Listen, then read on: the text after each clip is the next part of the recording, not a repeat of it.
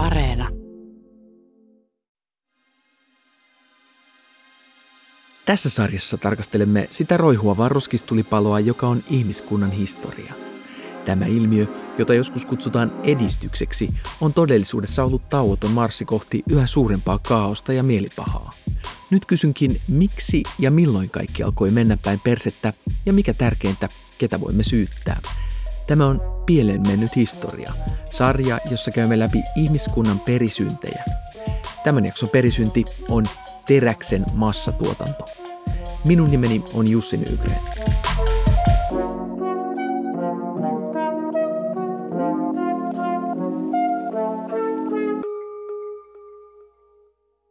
Oikeastaan kaikki, mikä sun ympärillä oli, mikä tappoi sua, ne oli teräksestä. Kiväärit, joidenka lukot, piiput oli terästä. Taivaalta tuli granaatteja, jotka lähti terästykeistä ja silpoi sinua. Teräs on tuonut valtaa ja vienyt valtaa ja sitä on käytetty vallan välineenä oikein ja väärin, mitä erilaisemmin tavoin.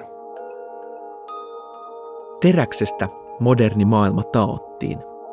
Rautatiet, autot, sillat, rahtilaivat, aseet ja teräsbetonitalot.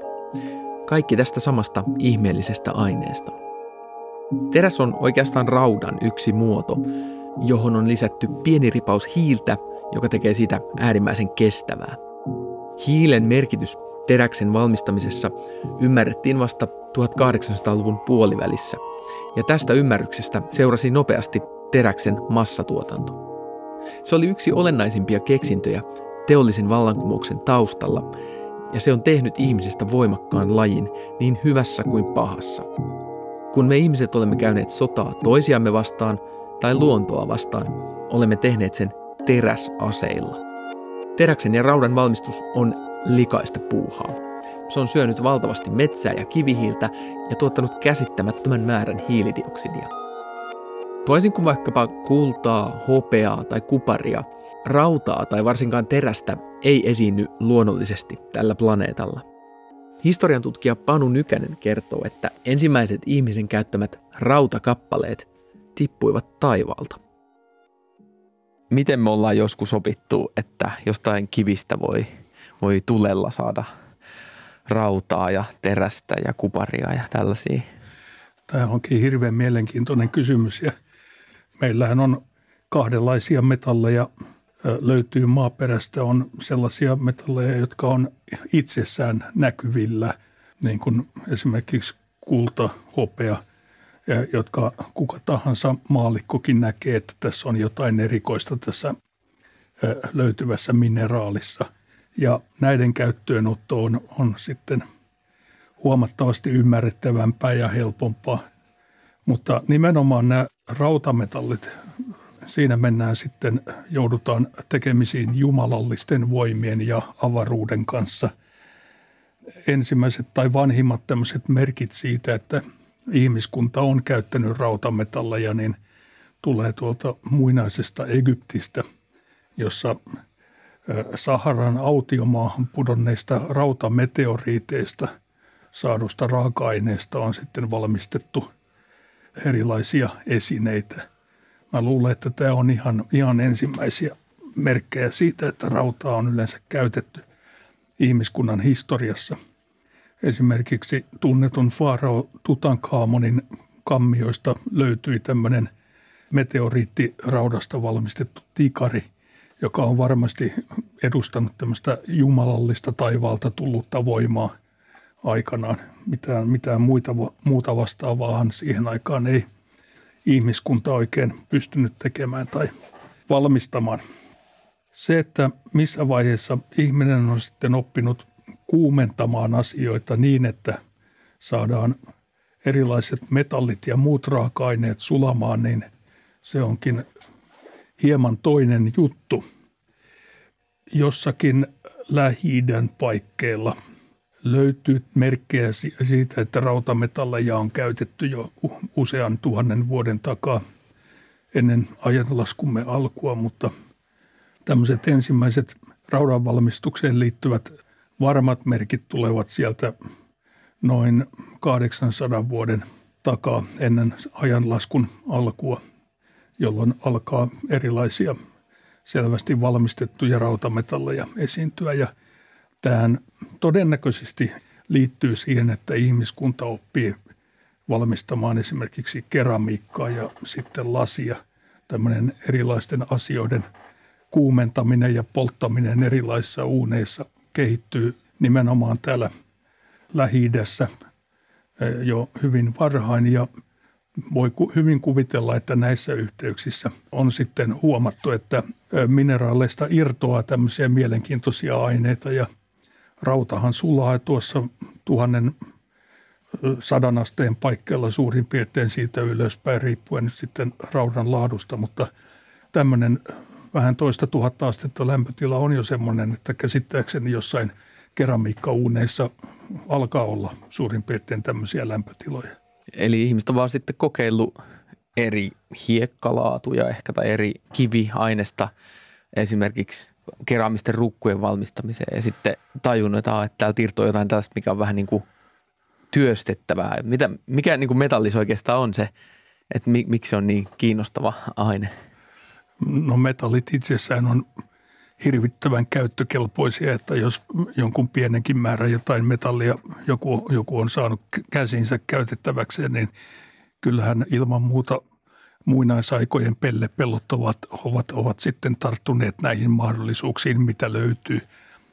Ei ihmiskunta ole mitenkään erityisesti henkisesti kasvanut viimeisen viiden tuhannen vuoden aikana, vaan nämä muinaisaikojen luonnontieteilijät ja insinöörit, heillä on ollut aivan samanlainen uteliaisuus ja aivan samanlainen havaintokyky kuin meilläkin. Ja jos ajatellaan jotain nousevia kulttuurikansoja, Kiina, Intia, kaksoisvirtaimaa, Babylonia, Assyria, niin edespäin, Egypti, niin heillä on ollut aikaa, heillä on ollut varaa.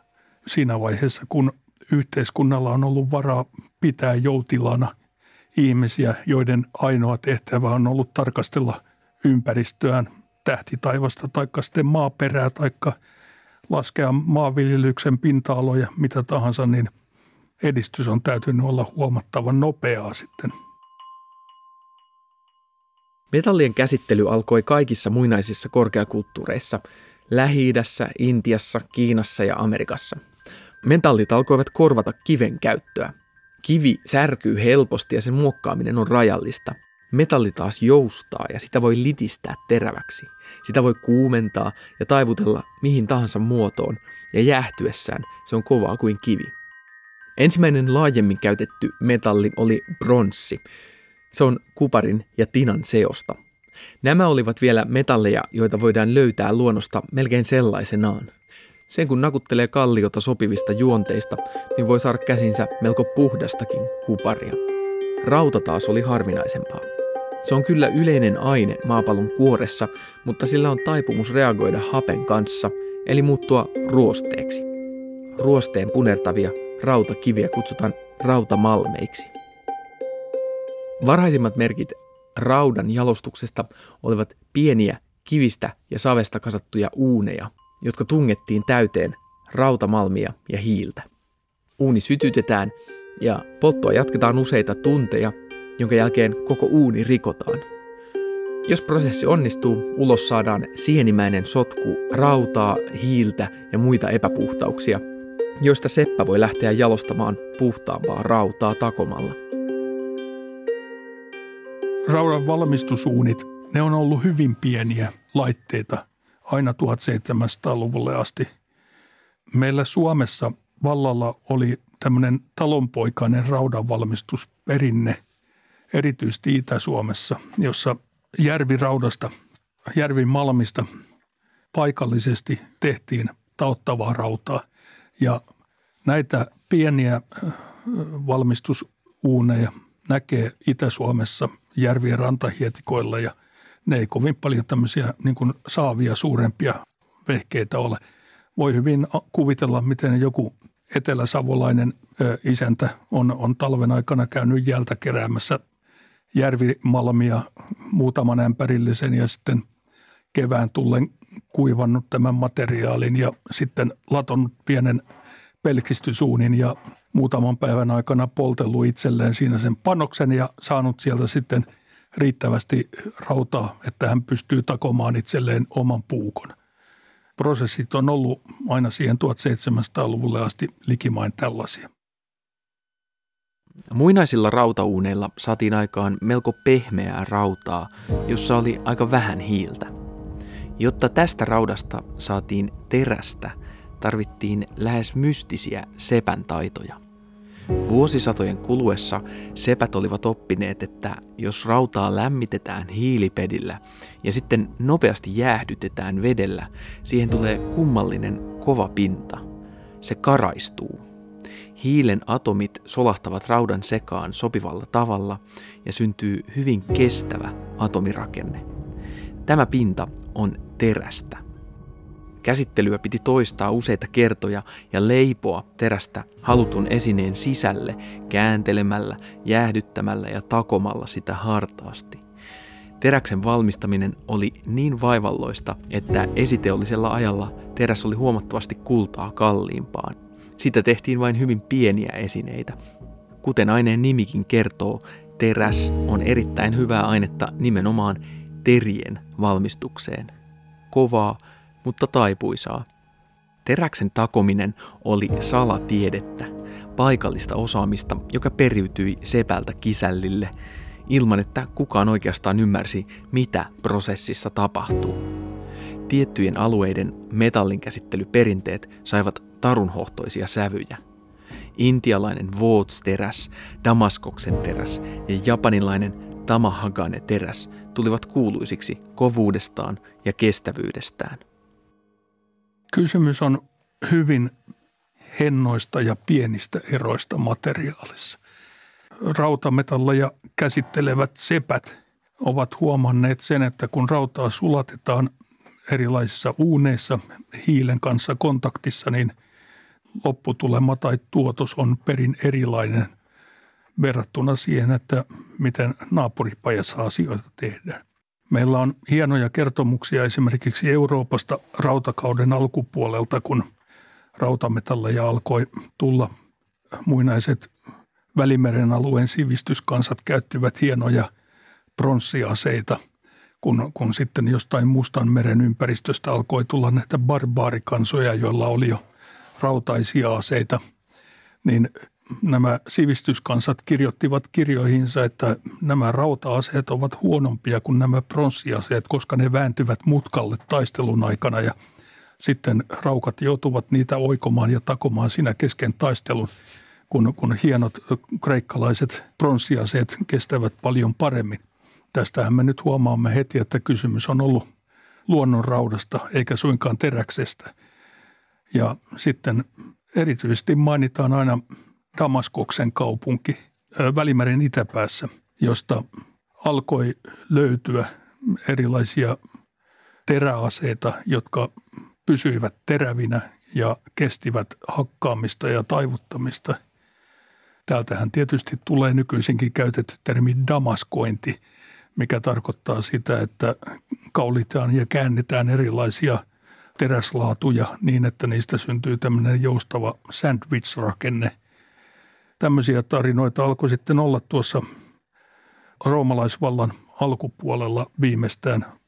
Ja tämähän tarkoittaa sitä, että metallin valmistus- ja jalostustaito Syyrian alueella on kehittynyt jo erittäin pitkälle ja me tunnistetaan nykypäivän työkaluista ja teräaseista niitä samoja ilmiöitä, mistä muinaiset historian kirjoittajat kirjoittaa jos ajatellaan melkein mitä tahansa historiallisen ajan tapahtumaa, niin kyllä siellä teräs on tuonut valtaa ja vienyt valtaa ja sitä on käytetty vallan välineenä oikein ja väärin, mitä erilaisemmin tavoin. Ajatellaan vaikka sitä, että kun espanjalaiset ja portugalilaiset ottivat vallan Keski-Amerikassa ja Etelä-Amerikassa, niin minkälainen – teknologiaero siellä on vallinnut. Espanjalaisilla on ollut hallussaan siihen aikaan maailman parasta teräksen valmistusteknologiaa ja he ovat vieneet mukanaan mukanaan Väli-Amerikkaan sitten miekat ja keihät ja hilparit ja ties mitä ja käyttäneet niitä sitten näiden siellä vallitsevien kulttuurien tuhoamiseen.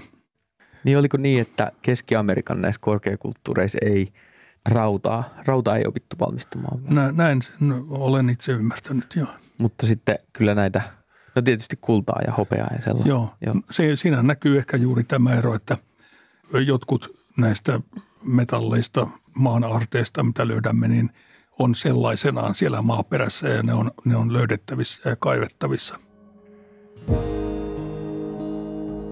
Teräksen valmistustaito on kautta historian merkinnyt valtaa. Ne, joilla oli kehittyneet teräsaseet ja työkalut, saattoivat käyttää niitä sodan käynnissä ja alueiden valtaamisessa. Historianopettaja Lasse Hongiston mukaan teräs oli tärkeä tekijä esimerkiksi Rooman valtakunnan nousussa. Mihin miekkaa käytettiin? No totta kai ihmisten tappamiseen. Ja teräs on ollut tämän tappamisen suuren taidon tavallaan yksi niitä suuria lähtökohtia. Jos ajatellaan vaikka Rooman suurta valtakuntaa, niin mikä oli se tärkein ase, jonka avulla Rooman valtakunta sitten rakennettiin? Gladius, miekka, kaksiteräinen miekka. Siis niin vaatimattoman näköinen kuin se miekka onkin. Sehän on vajaan metrin pituinen, mutta se oli ihan valtavan tappavan tehokas. Eli tämä lyhyt miekka olikin itse asiassa se antiikin vallan avain ja tappava taisteluväline. Niin yksinkertainen ja voi sanoa tehokas väline, että me voimme nostaa Gladiuksen ilmeen ja sanoa, että tämä oli – teräksen ensimmäinen tällainen sotilaallinen merkittävä aikakausi.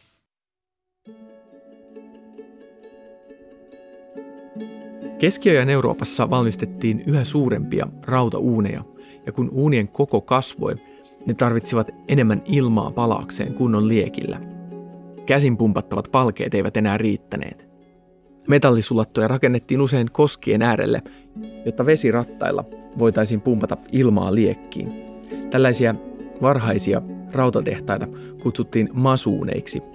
Ne saattoivat olla jo 10 metriä korkeita tiilirakennelmia, jotka tuottivat jo tonneittain rautaa joka päivä. Tässä kohtaa rautateollisuuden ympäristövaikutukset alkavat näkyä. Puuhiiltä kuluu niin valtavasti, että metsät Euroopan suurten asutuskeskusten ympäriltä oli nopeasti hakattu alas. Esimerkiksi Englannissa oli alettava louhia kivihiiltä polttoaineeksi.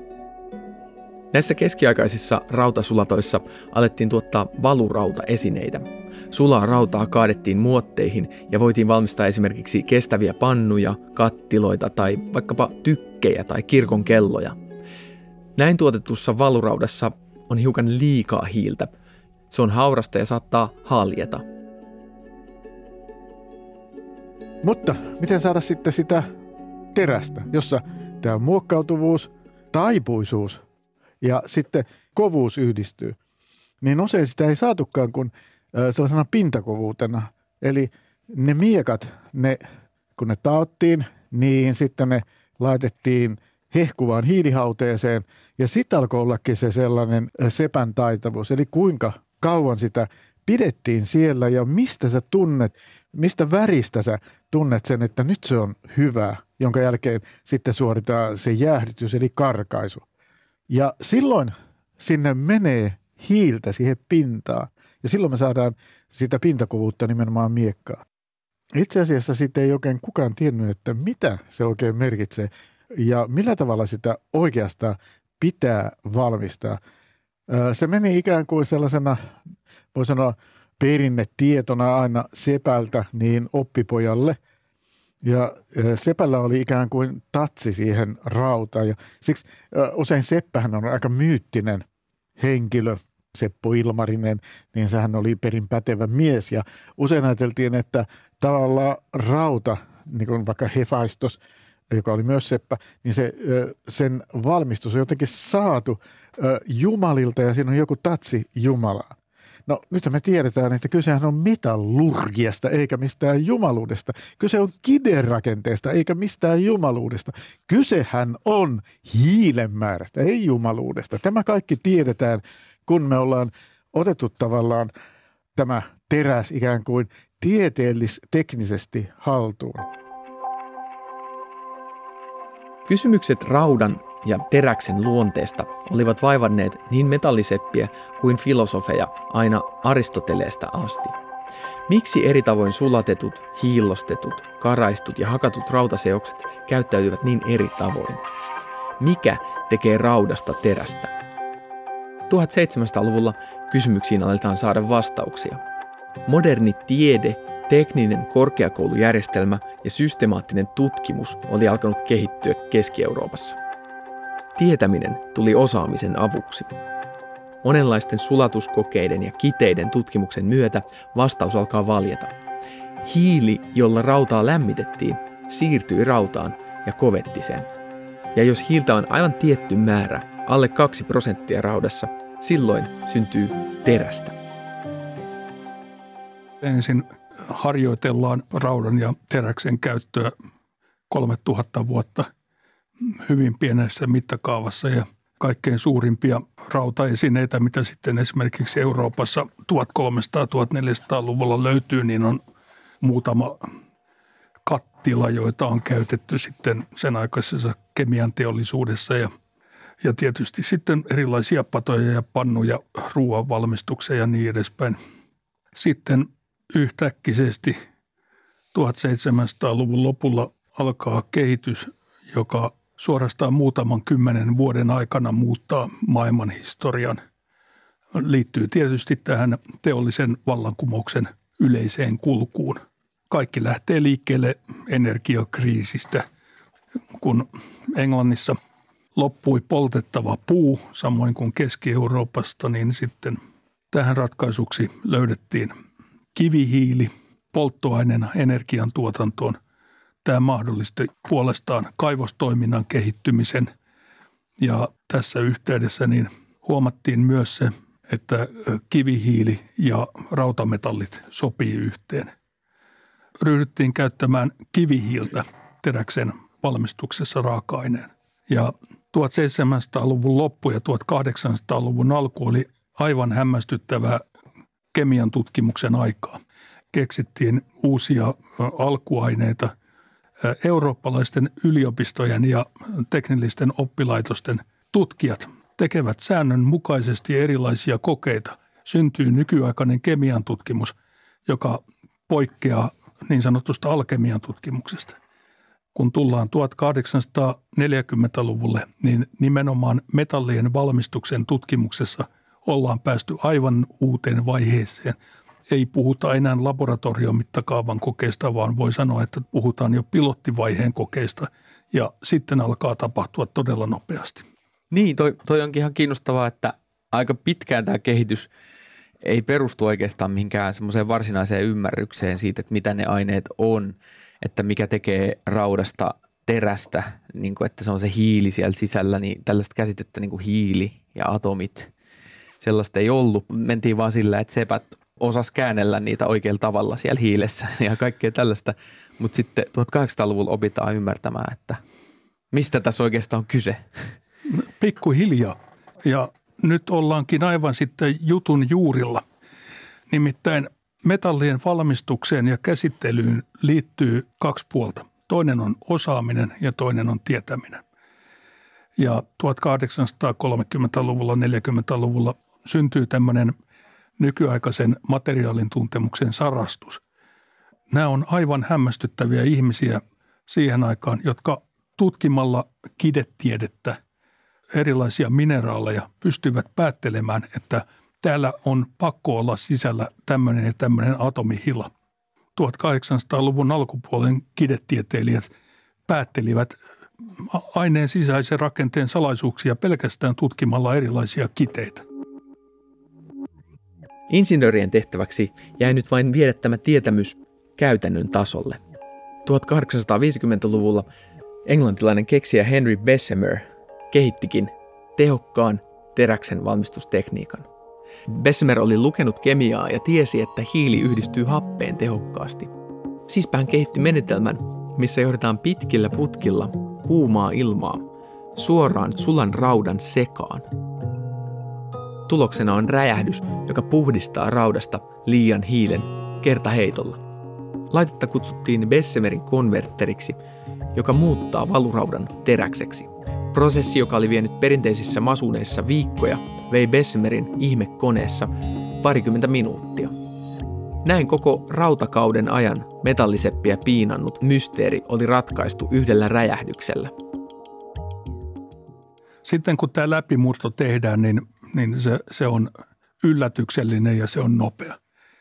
Niinpä Henry Bessemer sitten julkaisi tämmöisen tavan, millä, millä voidaan valmistaa hyvälaatuista terästä hintaan, joka on mitä kymmenesosa siitä, mitä se oli aikaisemmin, taikka vielä halvempaa. Tämä on ilmeisesti ihan näyttävä prosessi, tämä Bessemerin konverterin laukaisu. Kyllä, kysymys on valtavista laitteista, taloa suurempia uuneja, jossa on kymmeniä tonneja sulaa rautamassa aivan kuin tuli vuodessa laavaa, joka sitten harkitun rauhallisesti kaadetaan erilaisiin muotteihin ja kipinät lentää ja höyrypilvet sinkoilee sinne sun tänne. Ja tästähän sitten kun teräksen tuotannon mittakaava muutamassa kymmenessä vuodessa vuoden 1855 jälkeen muuttuu tämmöiseksi ikään kuin yliinhimilliseksi, niin syntyy myös nopeasti nämä erilaiset teräksen tuotannon haittavaikutukset, pöly, kaasut, meteli, niin edespäin, että joudutaan tekemisiin tämmöisten ilmiöiden kanssa, joita nykypäivän ihminen kutsuu suorastaan – päästöiksi ja saastumiseksi. Henry Bessemerin laite antoi maailmalle halpaa ja hyvälaatuista terästä, jota voitiin tuottaa valtavia määriä. Tutkijoiden ja insinöörien sukupolvet Bessemerin jälkeen paransivat prosessia niin, että siihen voitiin iskeä lähes mitä tahansa rautamalmia mistä tahansa maailmasta, ja aina saatiin tasalaatuista terästä. Bessemerin keksinnöstä alkoi todellinen teräsrenesanssi, joka mullisti lähes kaikki teollisuuden alat. Liikenteen muodot, maanviljely, rakentaminen ja sodankäynti muuttuivat kaikki mittakaavaltaan suuremmiksi. Voitiin rakentaa valtavia laivoja, korkeita rakennuksia ja pitkiä rautatiekiskoja. Noin yhden sukupolven aikana, korkeintaan kahden sukupolven aikana, meille tulee tämmöisiä asioita niin kuin rautatiet. Eurooppaan rakennetaan tuhansia kilometrejä rautateitä muutaman vuosikymmenen aikana. Kaikki Euroopan pääkaupungit liitetään toisiinsa rautateillä, kaikki muut paitsi Helsinki. Meille tulee rautalaivat, rautainen höyrylaiva syntyy, kun yhdistetään jo hyvin pitkälle kehittynyt höyrykone rautaiseen runkoon – Tämä aiheuttaa puolestaan sen, että malmeja voidaan ryhtyä kuljettamaan aivan pilahintaan esimerkiksi Chilestä, Australiasta. Ei olisi aikaisemmin tullut kuulonkaan, että Eurooppaan tuodaan malmeja jostain maailman toiselta puolelta jalostettavaksi sitten Euroopan suurkaupungeissa Hampurissa. Hampurissa oli esimerkiksi valtavat metallijalostuslaitokset. Sitten meillä rakennustekniikka muuttuu. Tähän asti talot oli muurattu sementistä, kivistä, käytetty puurakenteita. Yhtäkkisesti rauta on niin halpaa, että voidaan rakentaa valaa raudasta palkkeja, joita voidaan käyttää sitten rakennusten runkona. Ja tämä tulee hämmästyttävän nopeasti muutama kymmentä vuotta tämän Bessemerin keksinnön jälkeen, niin tämän eron verrattuna vanhaan rakennustekniikkaan näkee kuka tahansa. Niin, voisi varmaan sanoa, että silloin syntyy tämmöinen niin kuin ihmistä suurempi maailma ja maisema, se moderni maisema, niin kuin pilvenpiirtäjien maisema ja, ja se, että tavaraa tuodaan ihan toiselta puolelta maailmaa niin kuin ihan valtavina massoina ja ihmiset liikkuu ihan valtavina massoina, niin tämä kaikki nojaa teräksen tuotantoon. Kyllä, juuri näin yhden sukupolven aikana tulee mahdolliseksi rakentaa pilvenpiirtäjiä. 1800-luvun lopulla jo suomalaiset siirtolaiset tulivat tunnetuiksi Amerikan Yhdysvaltojen pohjoisosissa. He olivat joko lokkareita tai mainareita ja hyvin suuri osa suomalaisista oli kaivamassa sitten Lake Superior järven rannalla maailman suurimpia rauta, rautaesiintymiä esille ja Ja tännehän syntyi silloin Yhdysvaltoihin tämä niin sanottu Rust Belt-vyöhyke. Pääkaupunkina oli Chicago ja sitten Detroit, jossa raudan käyttö nousi aivan uudelle tasolle. Rakennusten korkeudet nousivat sitten sataan metriin ja ylikin ja nämä on täytynyt olla aivan hämmästyttävän näköisiä rakennelmia eurooppalaisten mielestä. Euroopassa saatiin vastaavalla tavalla niin Eiffelin in, insinööritoimisto rakensi kuuluisan tornin Pariisin maailmannäyttelyä varten. Sehän on suoranainen teräsrakenteen riemuvoitto. Näitä on muitakin vastaavia. Esimerkiksi Portugalin pääkaupungissa Lissabonissa on tämmöinen tunnettu Eiffelin rakentama hissitorni, joka vanhan Portugalin pääkaupungin keskellä kertoo siitä, että nyt eletään uutta aikakautta ja uutta kukoistusta. Eli meidän kaupunkiympäristömme muuttuu hämmästyttävän nopeasti. Ja, ja se nojaa nimenomaan, niin kuin sanoit, niin tähän raudan ja teräksen tuotantoon. Teräksen massatuotanto teki moderneista sodista tuhoisampia Ensimmäisen maailmansodan aikana liukuhiihnateollisuus kehittyy, kaiken tuotannon volyymi nousee uusiin lukemiin. Historianopettaja Lasse Hongisto kertoo, miksi teräs oli niin suosittu aine aseissa. Tietenkin kaikki oli teräksestä, koska mikä muu ei kestäisi sitä. Esimerkiksi vaikka konekiväärin, otetaan vaikka sen Maxim konekiväärin kestotulta sillä voi ampua 600 laukausta minuutissa. Se ei käyristy se piippu, koska siinä on sellainen vaippa, jonka sisällä on vettä, joka jäähdyttää sitä. Teräs on ratkaisu kaikkiin näihin ongelmiin. Ja niinpä tuo teräspötkylä kylvi sitten kuolemaa ensimmäisessä maailmansodassa. Uh, ensimmäistä maailmansotaa kuvataan ihan siis tavallaan sellaisena niin kuin teräksen uhrialttarina, jolloin – Oikeastaan kaikki, mikä sun ympärillä oli, mikä tappoi sua, mikä kylvi kuolemaa, ne oli teräksestä. Kiväärit, joiden lukot, piiput oli terästä. Samaten se ammus oli pääosin terästä, oli siinä ö, joku messinkin vaippa. Ö, samaten taivaalta tuli niin granaatteja, jotka lähti valtavan isoista, esimerkiksi vaikka krupin terästykeistä ja sieltä tuli tällaisia teräsammuksia, jotka hajosi tuhansiksi pirstaleiksi ja silpoi sinua. Ja tänne tuli tällainen teräksinen tappo tänne. Useinhan puhutaankin jostain sotakirjosana teräsholvin alla. Suomalaisetkin nämä sotakirjailijat käyttää sitä. Tai kannaksen teräsmyrsky. No sitähän se tietysti olikin. Eli siinä oli vastassa tavallisen kansalaisen pehmytkudokset ja terässirpaleet, jotka koko ajan pyrki sua viipaloimaan. Nämä nuorukaiset olivat sitten näitä uhreja, jotka tänne valtavan isoon uhritemppeliin Pohjois-Ranskaan sitten tuotiin. Teräs niitä sitten moukaroi silpoja, ne tappoivat toisiaan. Teräksen massatuotanto mahdollisti teollistumisen, se mahdollisti autoistamisen, rahtilaivaliikenteen ja junaliikenteen – se on siis vaikuttanut luonnonvarojen käyttöön kaikilla teollisuuden aloilla. Teräksen valmistuksen osuus kaikista hiilidioksidipäästöistä on hiukan yli 10 prosenttia. Siihen kulutetaan edelleen valtavasti kivihiiltä, vaikka hiilineutraalejakin teräksen valmistusmenetelmiä on jo alettu ottaa käyttöön. Teräksen massavalmistus on vaatinut myös kautta aikoja aika paljon polttoainetta. Ja niin kuin sä sanoit, että metsiä on hakattu ties kuinka kauan niin kuin näiden kaivosten ja, ja metallivalmistus tota, tehtaiden ympäriltä, niin, öö, niin tämä on myös varmaan sitä pieleen mennyttä historiaa.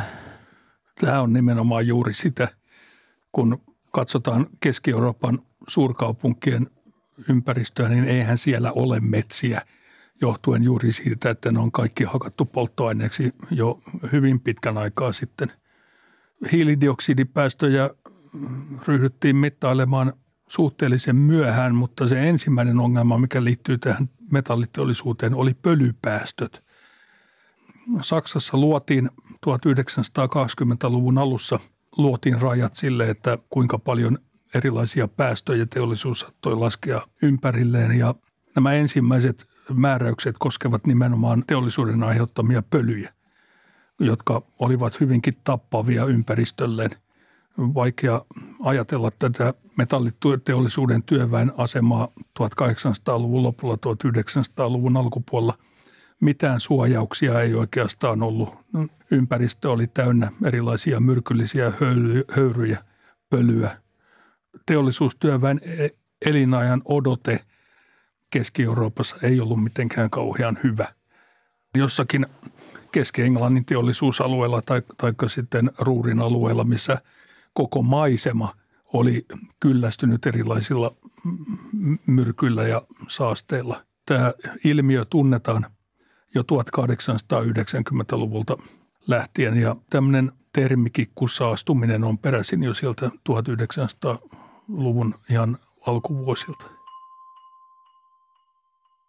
tuota, tätä nyt kuulostelee, että miten, mitä kaikkea se teräs on mullistanut, niin kuulostaa, että se on tehnyt maailmasta sellaisen verkottuneemman, että tavarat liikkuu ja ihmiset liikkuu vapaammin ja, ja sitten se on tehnyt maailmasta niin kuin kaiken mittakaavasta, kaiken tuotannon mittakaavasta vähän isomman. Niin nämä nyt ei nyt välttämättä kuulosta pelkästään hyviltä asioilta tai että maailma olisi varmaan ehkä hyvälläkin tavalla paikallisempi ja sillä tavalla niin kuin – ehkä vähän rauhallisempi paikka, jos meillä olisi ollut tätä teräksen massatuotantoa. Mutta tämä voi olla vähän idealistista. Jotenkin tuntuu siltä, että se on hieman ehkä idea, idealistinen näkökulma, mutta osittain olet, olet ehkä oikeassa. Ainakin tämä kehitys olisi kulkenut pikkasen toiseen suuntaan. Hmm.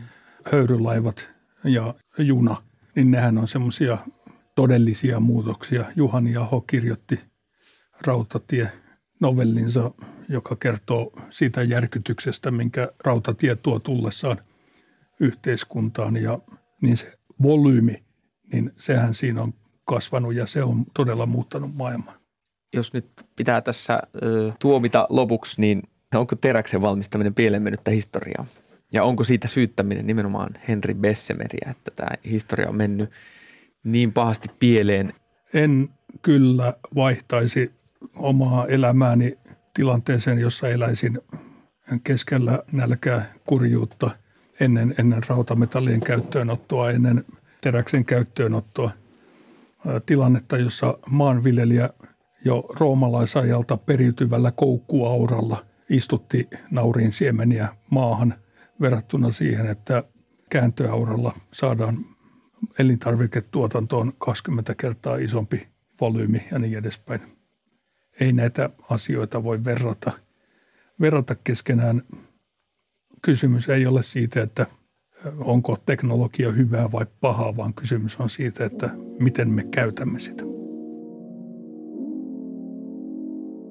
Bessemerin teräksen valmistusprosessin kehittäminen on huimaava osoitus tieteen ja tekniikan liiton vaikutusvallasta historiassa. Kun raudan jalostusta oli opiskeltu ensin 3000 vuotta, eikä vielä päästy kovin pitkälle, modernin kemian tutkimuksen ja korkeakoulujärjestelmän avustuksella seppien ongelmat ratkotaan muutamassa vuosikymmenessä ja aukeaa täysin uusi ura ihmisen kehityksessä. Teräksen massatuotanto teki ihmisestä kaikessa neroudessaan ja kaikessa typeryydessään vahvemman olennon. Se vahvisti sotaa, ilmastonmuutosta ja metsäkatoa. Toisaalta Teräs vahvisti myös kauppaa ja kasvua. Se on tehnyt maailmasta monin tavoin vauraamman ja mukavamman paikan elää. Elämme teräsbetonitaloissa, ajamme teräsautoilla ja kaikki kulutustavara liikkuu teräslaivoilla ja teräsjunilla. Maanviljelyn tuottavuus on moninkertaistunut teräksisten koneiden, aurojen ja puimurien avulla. Bessemerin teräksen valmistusmenetelmä onkin ollut kaksiteräinen miekka. Kaikki alkoi mennä pieleen samalla hetkellä kuin kaikki alkoi mennä paremmin.